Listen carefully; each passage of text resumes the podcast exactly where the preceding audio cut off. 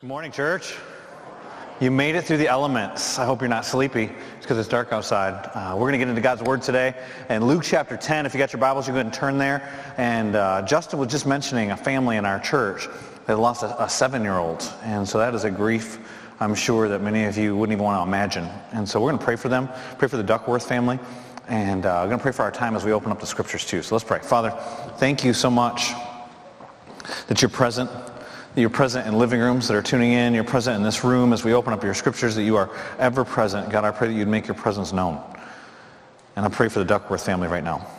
God, I pray that you would give them a peace that surpasses all understanding. I pray that you'd pour your grace and your love into them, on them, over them, protect them, sing over them. God, just show them your love through us. God, I pray our church would love on them well. I pray for us as we open up your scriptures that you would pour your love into our hearts, like you talk about in Romans chapter five, that we would know the love that surpasses all understanding, the height, the depth, the length, the width of that love, and that it would ooze out of us into our community. And it's in Jesus' name I pray. Amen. Were you aware that this week is Super Bowl week? That doesn't mean that we're at Super Bowl this Sunday. It's next Sunday, a week from now. And if your team's not in it, maybe you weren't that aware, didn't get much response. I don't see many jerseys out there uh, today. But the Kansas City Chiefs are going to be playing the Tampa Bay Buccaneers. One fan here today. All the Kansas City people are watching at home. Uh, thank you so much for that. And so that shows your interest level, obviously, in the Super Bowl as we're coming into this. But I think the Super Bowl is, is an interesting cultural phenomenon. It's irrelevant to my life. I'm a Detroit Lions fan. They're one of only four teams that have never made the big game. We did go oh and sixteen one year. We got that going for us. And we just traded away one of the best players we've ever had. And so it's, it's you know, we're just kind of losers. That's what we do. But I still watch the game. In fact, so do many of you. Statistically, over the last ten years, the Super Bowl has about one hundred million viewers. That is why every year the, the advertisers will pay over five million dollars for a thirty-second spot to give their product some airtime in front of you. And it's really interesting to me as I think about what will happen between this Sunday and next Sunday leading up to the Super Bowl. Just try and think about that for a moment. There's these coaching staffs of each team, whether it's Tampa Bay or whether it's Kansas City, they're going to spend about one hundred hours studying their own playbook, trying to study the plays of the other team. They're going to be researching this stuff. They're going to have such a plan. There's only one hundred sixty-eight hours in the week. They're going to spend about one hundred hours preparing for this game. They're going to have such a plan. If you're a Green Bay Packers fan, you'll appreciate or resent me for this comment. They're going to know if it's fourth and goal at the end of the game and they're down by eight, they're not kicking a field goal. They're going to know not only that they are going to run a play, they're going to know what play they're going to run in that moment. The exact play that they will run in that given scenario, they'll be so prepared. But there's not just the coaches, there's the players.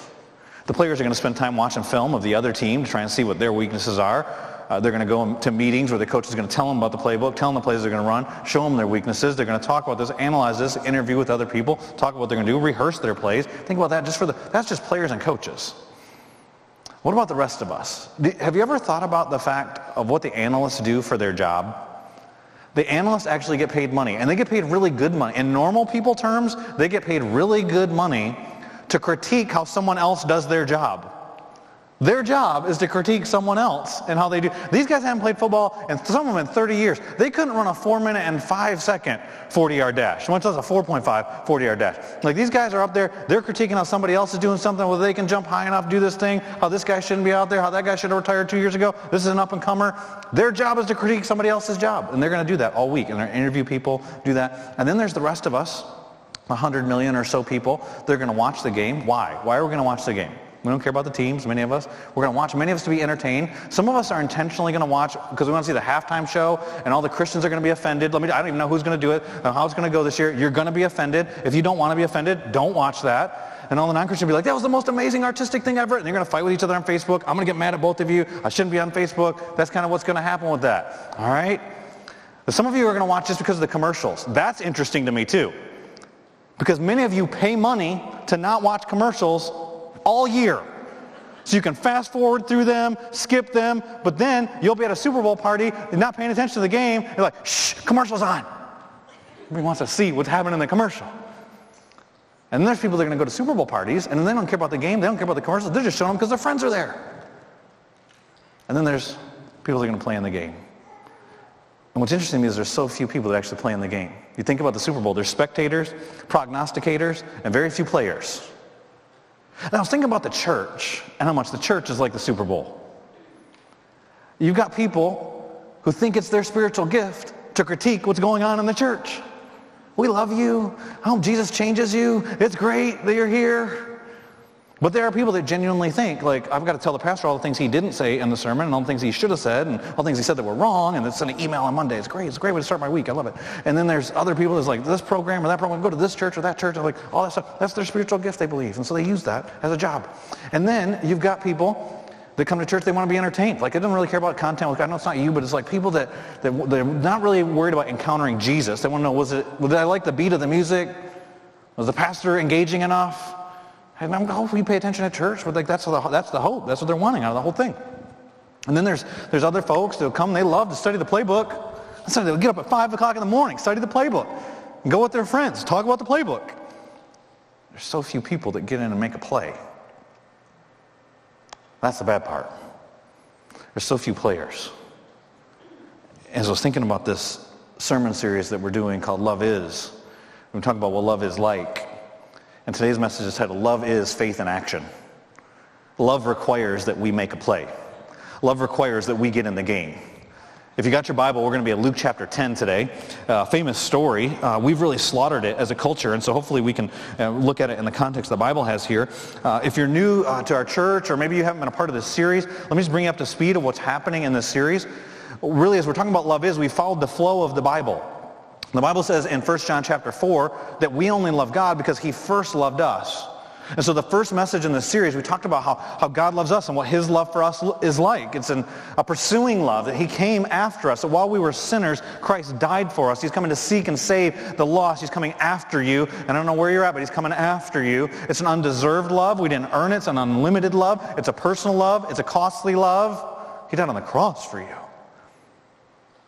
And he pours that love into our hearts regularly now. Romans chapter five, verse five. He didn't just do it once at the cross. He's pouring his love into our hearts, hopefully some of you in this very moment. And we talk about our love for him, that he demands and he deserves an all-encompassing love. And we saw in that sermon that our view of God determines our love for God. Our view of God, the way we look at him, many of us have false views of him, determines our love for God. And that's why some of us are apathetic, is because of our false view of who God is. And then, and we're at a spot now, last week and this week, and the rest of this series, where we're talking about what does that look like then with other people in real relationships. And so we start with the vertical, our relationship with God, because that's where the Bible starts. But then do you know what the Bible says also in First John chapter four? If you claim to love God, but you don't love other people, you're a liar. And so Jesus gets real practical in relationships here in Luke chapter ten. This is a different encounter than the other lawyer that asked Jesus a question. Look what he says. And behold, look, pay attention, a lawyer, not the kind that argues in court, somebody who studies the law or the Bible, stood up to him, stood up, so the other people were probably sitting down, and this guy stood up to put himself in a place of authority, to put him, talking about Jesus, to the test, saying, teacher, talking to Jesus, what shall I do to inherit eternal life? Jesus, he said to him, what is written in the law? How do you read it? Go read the Bible. And he answered, you shall love the Lord your God with all your heart, with all your soul, and with all your strength, and with all your mind, and your neighbor as yourself. And he, Jesus, said to him, you've answered correctly. Do this, and you will live. But he, the lawyer, desiring to, to justify himself, said to Jesus, and who's my neighbor? And Jesus tells the guy a story. It's a famous story. Uh, you've probably heard uh, different versions of it. It's even in secular newspapers sometimes. It says, Jesus replied, a man who was going down from Jerusalem to Jericho, and fell among robbers, who stripped him and beat him and departed, leaving him half dead. Now by chance, a priest was going down that road, and when he saw him, he passed by on the other side. So likewise, a Levite, when he came to the place and saw him, passed by on the other side. But a Samaritan, as he journeyed, came to where he was, and when he saw him, he had compassion, and he went to him and bound up his wounds, pouring oil and wine. That'd be first century first aid. And then he set him on his own animal and brought him to an inn and took care of him. And the next day he took out two denarii, that's two days' wages, and gave them to the innkeeper, saying, take care of him, and whatever more, it's a blank check, whatever more you spend, I'll repay when I come back. Then Jesus speaking says, which of these three do you think proved to be a neighbor to the man who fell among the robbers? He said, and he's so racist he can't even say Samaritan. He said, the one who showed him mercy, Jesus said to him, you go and do likewise. Here you've got this lawyer who asks an incredibly personal question. Like, think about this. He doesn't say, hey, how does somebody become a Christian? How does somebody get eternal life? How does somebody get into heaven? He says, how do I, somebody who studies the Bible all the time, how do I inherit eternal life? What do I have to do? Jesus says, what do you read? How do you read the Bible? I love when Jesus answers people's questions with a question. It shows how in control he is. He doesn't feel like he's got to prove, like, is my answer satisfactory to you, guy who studies the Bible all the time? He's Jesus. He's like, what do you, I wrote the Bible. What do you think the Bible says? He answers, and then paraphrase, Jesus goes, ding, ding, ding, you got it. That's not how most of us would answer that question. If you've ever been trained in evangelism to share your story, the four spiritual laws, the Romans road, you're not saying what Jesus says here. I'm going with Jesus. And Jesus says, okay, go do that. Go do that all the time. It's actually in the present tense, that, that command, and what that means is continuously. It's always the present tense. So you go and love your neighbor as yourself now and always perfectly. And the guy wants to justify himself. He goes, what do I do? What do I do? And then Jesus tells this story, and did you see at the end, he takes this question from a passive, who is my neighbor, to an active, you go be a neighbor. Go and do likewise. And what Jesus shows us here is that this, if you want to know what love is, love is in action. Love is faith in action. And in light of it being Super Bowl week, what I'd like for us to do as we walk back through this passage and see the truths that God has for us in this passage is to give you an outline that really has two plays, like a coach would do. One's an offensive play, one's a defensive play. We'll start with the defensive play because defense sets up offense, right? Those of you like that, yeah, yeah, it sounds like good. It's a philosophy. And so here it is. The defensive play is something we need to stop doing. The offensive play is something we need to begin doing or continue to do. The defensive play is this. We need to stop following a lying heart. Stop following a lying heart. Have you ever heard this saying before? Uh, somebody said, well, just follow your heart. That's incredibly dangerous counsel. Because the Bible tells us that the heart is deceptive and wicked, deceitful above everything else. Think about all the deceptive things in the world. It's Jeremiah chapter seventeen and verse nine. If you think I'm just making it up, we can pop the verse up on the screen so you can see it there. Our hearts are deceptive. And even people who don't believe the Bible know this is true. I mean, we give some nonsense advice to people nowadays, don't we? Like, you ever hear somebody like say something on Facebook, like, just be true to yourself? Like, that's about, what does that even mean? Follow your heart. No, don't do that. Don't do that. You're going to get yourself in trouble. Because the heart's deceptive.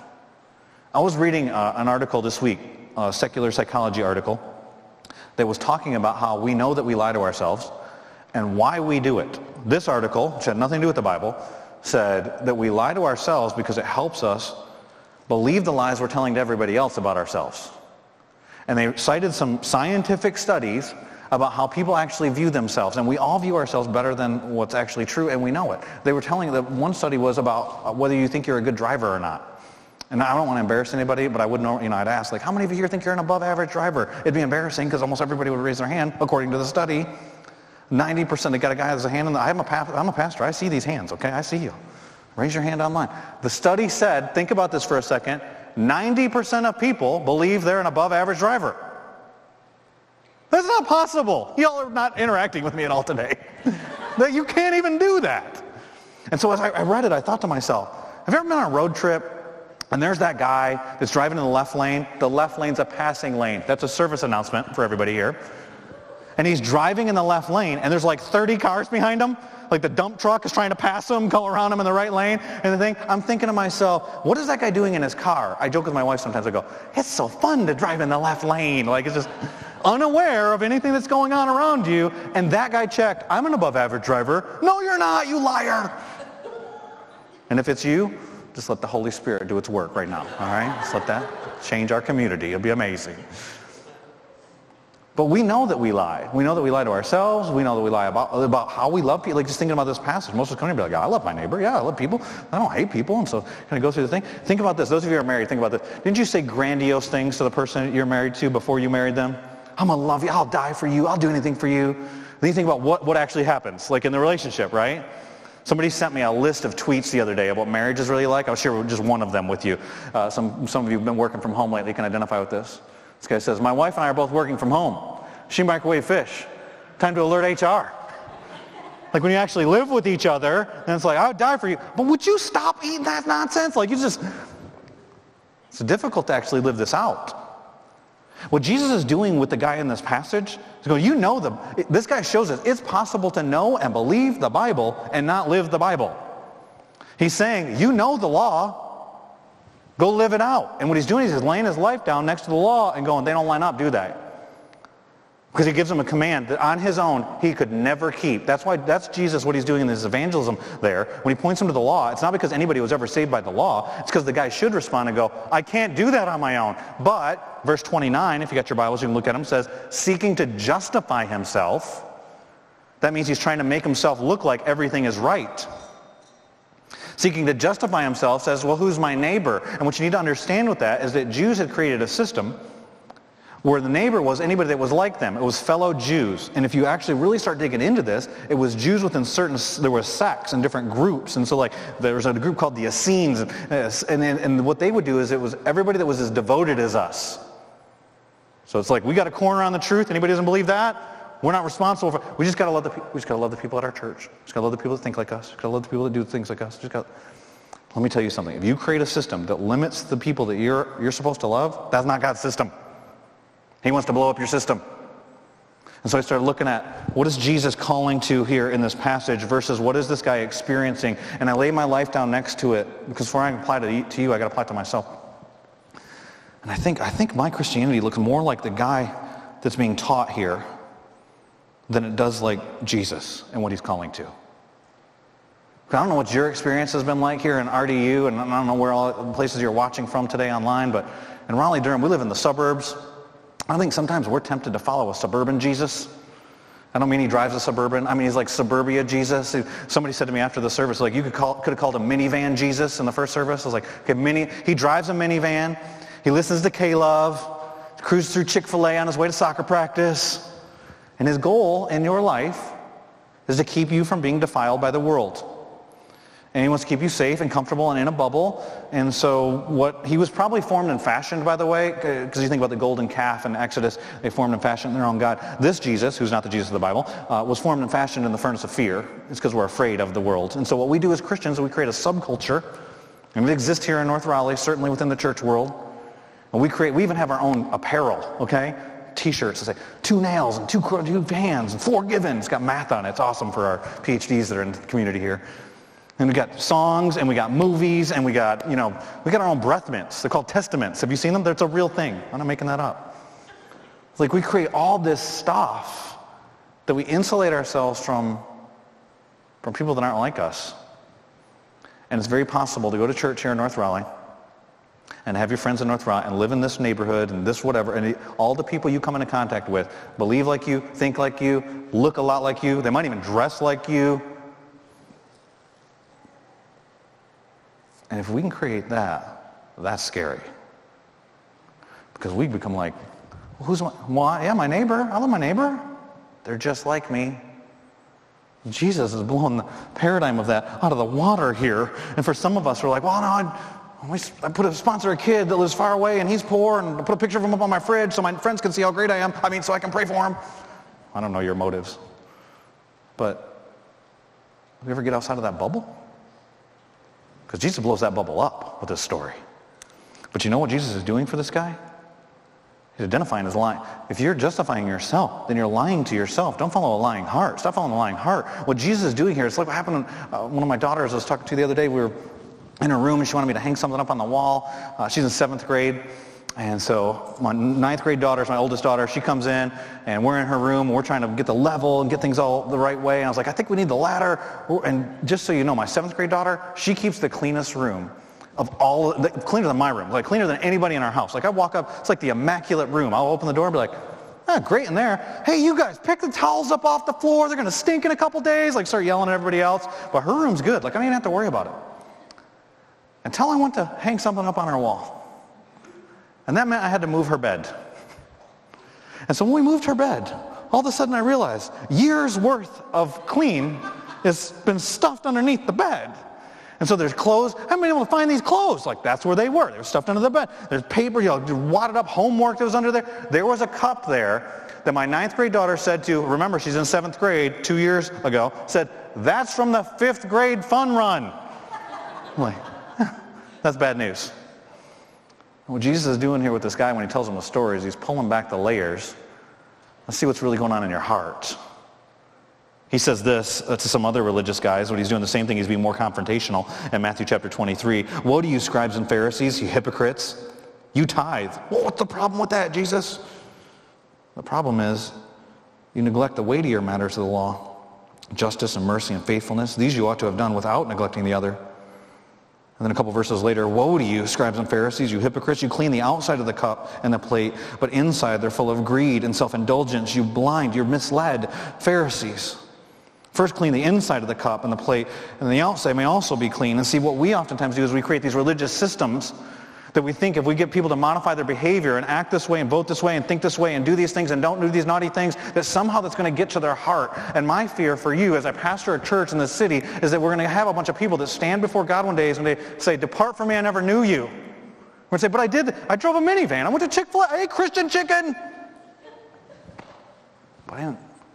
The way Jesus works is he starts in the heart. He cleans the inside, and that transforms the outside. What we try to do is get everybody to conform to a certain way of life and then hope that their heart catches up with the process. That's a religious system. And then Jesus tells this story here. I think it's a really interesting observation of this passage is that these religious guys are traveling on this road doing the religious system. They never did it. If this road's so dangerous, why don't they try to transform this community? It's a lot easier to keep a religious system together than it is to transform a community for Christ. Jesus wants to do the transformation from the inside out. And that takes us to our second point. The offensive point is that we must be transformed by the loving God. We must be transformed, not by a, by the loving God. You look at this passage, it's all about transformation. He transforms the guy's question from a passive question, who is my neighbor, to go and be a neighbor. He wants to transform the man that he's speaking to, and he gives an illustration of a, a guy who's been transformed. We got a lot of problems with this, though. It's hard to even teach you this story because there's so much mess about it in our culture. A lot of us hear this story, and we're like, yeah, I know that story. You read a story in the U S A Today or New York Times or whatever. That's the Good Samaritan story. It's anybody who, like, changes somebody's tire on the side of the road. That's not at all what this is talking about. It's not just being a nice person and doing a good deed. In fact, the Bible never calls this person the Good Samaritan, just to be clear. Now, my Bible has a subtitle on it that says, The Parable of the Good Samaritan. Here's a couple things I'd like you to ask yourself as we walk back through this story. How do you know this is a parable? A parable is a story that's a made-up story to teach a spiritual truth. Who said this story is made up? I don't think this story is made up. A lot of people smarter than me think this story is made up. Bible commentators, folks like that. But I think if I was the lawyer and Jesus told me this story, I'd go, a Samaritan would never do that. That's not a real story. The story's so ridiculous, it doesn't teach your point, Jesus. I think it's very possible this is a real story. And to call him the Good Samaritan, that misses the punch of the whole story. Jesus telling the story to a Jew, it would be naturally offensive that it's a Samaritan in this story. It'd be like if I said to you, I want to tell you a story about a righteous pimp. And some of you lean over to the person next to you and go, he talks fast. Did he just say what I think he said? The generous thief. The kind terrorist. It's an oxymoron. Like he's not, he's not called in the passage a good Samaritan. He's just called a Samaritan. And it'd be offensive to hear that. And, and I think it's probably a real story. It's a real location. It's a real road. The road from Jerusalem to Jericho was a steep road. About, Jer- Jerusalem's about twenty-three hundred feet above sea level. Jericho's about thirteen hundred feet below sea level. The road's only seventeen miles long. It's a windy road, so it's short, and it's steep, and it's rocky, and there's caves, and it was notoriously bloody. In fact, Jerome, one of the church fathers, closer to the time when this happened, he said that this was called the bloody way. And so for Jesus to tell a story that starts off with a guy that's bloody on the side of the road, not that unthinkable. In fact, probably happened all the time. And look at how desperate that guy's situation is. If you have your Bible, you go back there and you look at it, and it says that, that he was beaten, stripped naked. He didn't have any clothes on. When I was reading the story, I thought to myself, isn't that kind of extreme, Jesus, to have this guy naked? If you're making up the story, he's naked in the story? Like, that's kind of crazy. Was it just as humiliating the guy? But the reality is, in the first century, clothes were more valuable than they are to us. So many of us have multiple outfits. Many people then would just have one. And so his clothes are stolen from him. He's bleeding, probably out of his nose, maybe out of his ears. He's half dead. He's so beaten. He's, did you notice he's not crying out for help? He's so close to death. He's not even, somebody help, uh, like something. No, he's just there. But there's a glimmer of hope. A priest comes by. Here's the funny thing about the priest. He's wearing the verses that this guy quoted of love your neighbor, love God. They would wear those verses on their wrist and on their forehead all the time. He's walking down the road, and so you're like, all right, it's going to happen. And not only does he do nothing, he goes to the other side of the road. Now listen, some Bible commentators go, well, maybe he was tired. Are you kidding? The guy's dying. Well, he was been at the temple, and he's traveling back home. He doesn't want to be unclean. Well, he already was at the temple. That argument doesn't make sense. Like, they give all these arguments and maybe your study Bible notes about why maybe this would happen. That defeats the point of what Jesus is saying. There's no excuse. And the guy didn't, not only did he do nothing, he went out of his way not to be bothered by this guy. He crosses the other side of the road. It's like, who would do that? No one would do that. Really? We have too high of a view of people. And probably of ourselves. Because you can find story after story of people doing this very thing modern day. There's one story I read that was so appalling to me. I remember several years ago reading this story. It was about a guy, his name is Hugo Yeltex. If you want to look up his name, uh, you'll find him. And he was a guy who lived in New York City. He saw a woman being assaulted by a guy with a knife. He heard, multiple people heard the screaming, but he's called, in the article that I saw, he's called a Good Samaritan because he goes to try and intervene. But you know what happens? He gets stabbed. And then the guy who was robbing this woman runs off, and the woman who's being robbed, she runs off, and Hugo's left there laying on the ground bleeding, and no one knew this was caught on surveillance camera. So there's actually, the video's actually online of, of what happened, and for an hour and twenty minutes he laid there, and do you know how many people went by him? Over two dozen, twenty-five people walked past him. Most of them did nothing. One guy stopped and took a picture of him with his cell phone. One guy grabbed him and shook him, but when he saw the blood, I'm out. I don't want to mess with that. No one even called the police. The fire department showed up an hour and twenty minutes later, and he was dead. Oh, I would never do that. It's appalling to us, right? Like, I think, well, I would, I would help a guy on the side. I think that about myself. I don't know if I would until the scenario happens, but I think that about myself. But then I think to myself, but how many people are there that need the care that's being talked about in this passage? They're wounded, they're hurting, maybe they're not physically dying on the side of the road, and I keep myself in my religious bubble. And I might post something about it, but do something about it? Unborn children? We're pro-life, you know, God's pro-life, so we're pro-life. And, and we'll vote once every four years on that thing, but how many moms have you helped that were thinking about having an abortion, not having an abortion? Well, I don't know any. Well, there's millions every year. So we need to open our eyes, if not. And if you want help, we actually have a ministry we partner with, Gateway Ministry. You want to meet a mom? Thinking about doing that? They got multiple that come through their door every day. But we can go out of our way to not be uncomfortable about those things. Or we can talk about orphans. There's um, hundreds of millions of orphans in the, in the world. There's all there's prob- There's lots of problems. You can't fix every problem. There's refugees. There's refugees in our community, just so you know. Like there's, there's an offensiveness to this passage because there's a refugee that, that does the, the good deed here.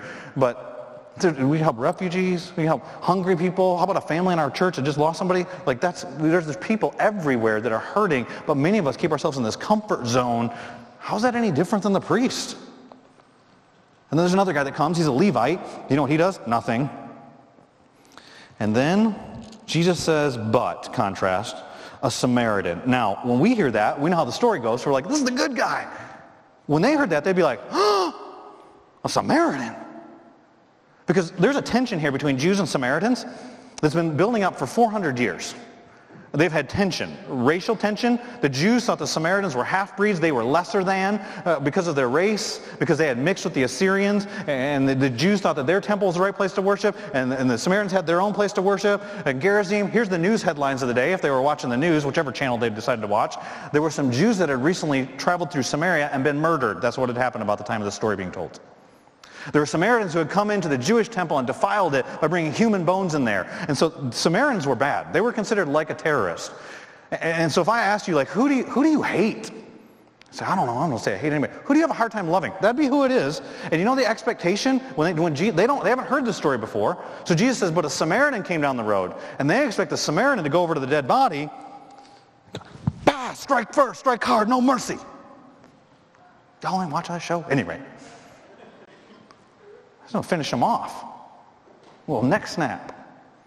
That's what a Samaritan would do. But then this guy does what God's done for us. Felt compassion. In the Bible, compassion always leads to action. And pursuing love, he went to the guy. And his own sacrifice. He takes his own clothes and wraps up his wounds. That's very personal. Puts him on his animal, so now he has to walk, and they go to an inn, and we don't know what the cost is, but he gives two denarii. That'd be enough for the guy to stay in an inn, depending on how nice the inn is, somewhere between three weeks and two months. Was it Umstead, or was it Motel six? We don't know, but it was an inn. That guy stayed the night there as well, and at the end, he gives an unlimited love. He says, whatever it costs to take care of this guy, I got it. When I come back, I got it. Now, if you had hated Samaritans your whole life, if that person was maybe somebody who wronged you, did something to you, wronged you in a business deal, you, you're just angry with, like in your life, and that was the person who did this, and you saw him then do that, you know what you'd think to yourself? What happened to that guy? Now, we don't even know. We don't even know if this is a real story or if it's a made-up story. But if it's a real story, like I think to myself, there was a time when there was a revival in Samaria in Jesus' ministry. It's in John chapter four. Remember in John chapter four, there's a woman at the well. She's got a reputation. She's the kind of person that nobody's wanting to deal with, except for some guys. And Jesus sits at the well, and he says, can I have a drink? And she says, why do you, a Jew, ask me, a Samaritan, for a drink? She knows that he should naturally think she's lesser than. Oh, and let's not be naive. Samaritans hated Jews too. And then Jesus, in a conversation with her, ends up saying, the guy you're shacking up with now, he's not your husband. The other guys that you left, I know about them too. And then reveals himself as the Savior of the world. And she runs back to the village and says to the village, come meet a man who told me everything I ever did. I'm going to promise you there's five dudes in that town that are going, who? Why? And then we know that revival broke out and a bunch of people got saved in John chapter four in Samaria. What if one of the guys is this guy? One of the guys that was commit adultery with this woman. He's living for himself. But now you see him doing this. Do you remember what the question was? Because we miss that a lot of times in this passage, especially if you read in the U S A Today or things like that. The question was, how do I inherit eternal life? The question wasn't, tell me a good deed I should do. Whose tire should I change? No, that's what we make it. That's not what Jesus was teaching. Jesus was teaching this guy who has eternal life, doesn't have, who's my neighbor? Well, let me give you an example of two guys who don't demonstrate eternal life. They know the Bible. They don't put it into action. In fact, they're wearing the Bible, and they go out of their way not to obey the Bible because they've created a system that makes them comfortable with their religion. But there's this guy. It appears his life has been transformed. Some humbling takeaways as we apply this passage. I think there's at least four. The first one is this. This love in action is a humbling love. This love in action is a humbling love. Because many of us, when we read this story, especially before today, probably think we're the Samaritan. Let me tell you something. You're not the Samaritan in this story. If anybody's the Samaritan in this story, it's Jesus. He's the outcast. In fact, you read in John chapter eight that when the religious leaders wanted to curse Jesus out, call him a swear word, they said, aren't you a Samaritan and demon-possessed? That was a slanderous way to use race to then denigrate Jesus. He says, aren't you a Samaritan and equal to demon-possessed? Jesus is the outcast who loves his enemy and then goes and seeks out those who don't deserve it, aren't even asking for it, to demonstrate love to them, like the Samaritan does in the passage. While we were his enemies, Christ came and Christ died for us. If anybody's a Samaritan, it's Jesus. That means if we're anybody, we're the guy on the side of the road half dead. The problem is the Bible says we're not half dead, that we are dead in our trespasses and sins. But he came for us. That's humbling. Also, this is a radical love. This faith in action is radical because did you see here it says, if you're going to love your neighbor, you love your neighbor as you love yourself. A lot of times we think that it just means like, hey, you see a panhandler on the side of the road and give him two bucks. But is that how we love ourselves? Because we love ourselves. Like, we don't have time to get into all this. It's not like a talk on self-esteem and not self-esteem and all. We do that in America with our super narcissistic culture where everything's about us. I need to learn to love myself better before I can love other people. Like, that's not at all what the Bible is talking about here. It just assumes you love yourself, and here's how we know. Those of you who are married, you ever fight over the thermostat? Somebody wants it hot, somebody wants it cold. You know why you do that? Because you want it your way. Some of you ever been sick? Ever? Some of you here, I see you. Have you ever had a man cold? It's awful. It's terrible. I know some of you have only been able to give birth, and you wouldn't understand the pain of a man cold. Don't email me. I was kidding. Just kidding, ladies. Do not. But you want every need met. And so that's why when you itch, you scratch. That's why you care about the temperature of the room. That's why when you get hungry, you go to the refrigerator. Or you, you do love yourself. Who else do you love like that? I'm going to guess nobody. Or a very small list that you've made of people. But the neighbor in this passage is everybody. All the time. That's why the command is, do this. Present tense, continuously, perfectly. The only person who does that is Jesus. And so that means that we need Jesus. Because this is an impossible love. We can't possibly do this on our own. Doesn't mean we can't do it. We can't possibly do it on our own. We need the Holy Spirit. We need God to do this work in us. But here's the good news. What God commands, God empowers. When God commands us to do something, he always empowers us to do that very thing. This is an impossible command. There's no way you can always love your neighbor as yourself all the time, and the needs are so overwhelming, but he puts people in your path. Those are the people. And so you think about it throughout the Bible. What about when, when Jesus fed the five thousand? You ever read the details of that story? We were talking about Jesus fed the five thousand. No, the disciples fed the five thousand, actually. Because Jesus, they, he said, he wasn't willing to let these people have false teaching, so he gave them good teaching. And then it says he felt compassion on them, and he was unwilling to let them, so compassion always leads to action, he was unwilling to let them go away hungry. And so he says to his disciples, feed them. And they say, we can't. And they're such dorks. One of them, Philip, actually says, well, it would cost this much money. And he starts talking through like the calculations of how much money it would take to feed these people. And then Jesus says, have them sit down. And then through the disciples, Jesus feeds the five thousand, and there's more left over, because what God commands, God empowers. I think about Lazarus when he's in the tomb, and Jesus says, come out. What's Lazarus? I'm dead. Like, I can't. It's not possible. But God commanded him to do it, so God empowers him to do it. Or, or you think about when Peter's standing on the edge of the boat, and Jesus commands him to get out of the boat. Come, uh, we don't need to get into the details, but I weigh more than water does, Jesus. No. If I command you to do something, I'm going to empower you to do that thing. And so he's commanding us to love people we would not naturally love. There's people you naturally love. He's commanding us to love even people we don't naturally love. I'm reading a book right now by a guy named Bob Goff. It's called Everybody Always, and it's the point of this passage. He says this, simply put, we can stop waiting for a plan and just go love everybody. There's no school to learn how to love your neighbor, just the house next door. And then he says, it's not, this, I won't agree with this totally, but he says, no one expects us to love them flawlessly, but we can love them fearlessly, furiously, and unreasonably. Well, Jesus does say we're supposed to love them, but he knows we're not going to do it. And Jesus is gracious. And you didn't do it yesterday, he'll empower you to do it today. Who, who, who? You know what I love about this story more than anything else? Is it doesn't have an ending. And that leads me to this takeaway. Is that we have to own our impact. You got to take this kind of love that we put into action, we got to take ownership of this. You've got to own your impact. Because the story ends, and notice he says, you go be that kind of neighbor, and we don't know what the guy does. What happens to this lawyer? Does he fall down on his knees at that moment and go, Jesus, I can't do this. I need you to do this. Will you do a work in my heart, transform me? Or does he go, I'm going to go try. Let's see. I'm going to try and love somebody. Where's that, where's that guy? Is there any more half-dead people out here? Like, we don't know. Do you know why? Because you're the end of the story. It's you and me. Jesus is teaching us.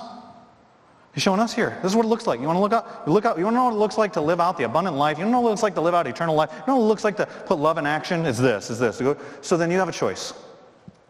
You can critique this message. I'm sure it wasn't perfect. There's probably an email you can send me. You can go, I liked this part, or you lost me at this part. Entertaining, not entertaining. You can go study it more. We didn't talk about everything here. We didn't really dive into how dangerous it was for a Samaritan to even be on this road. We didn't talk about many of the things that are in this passage.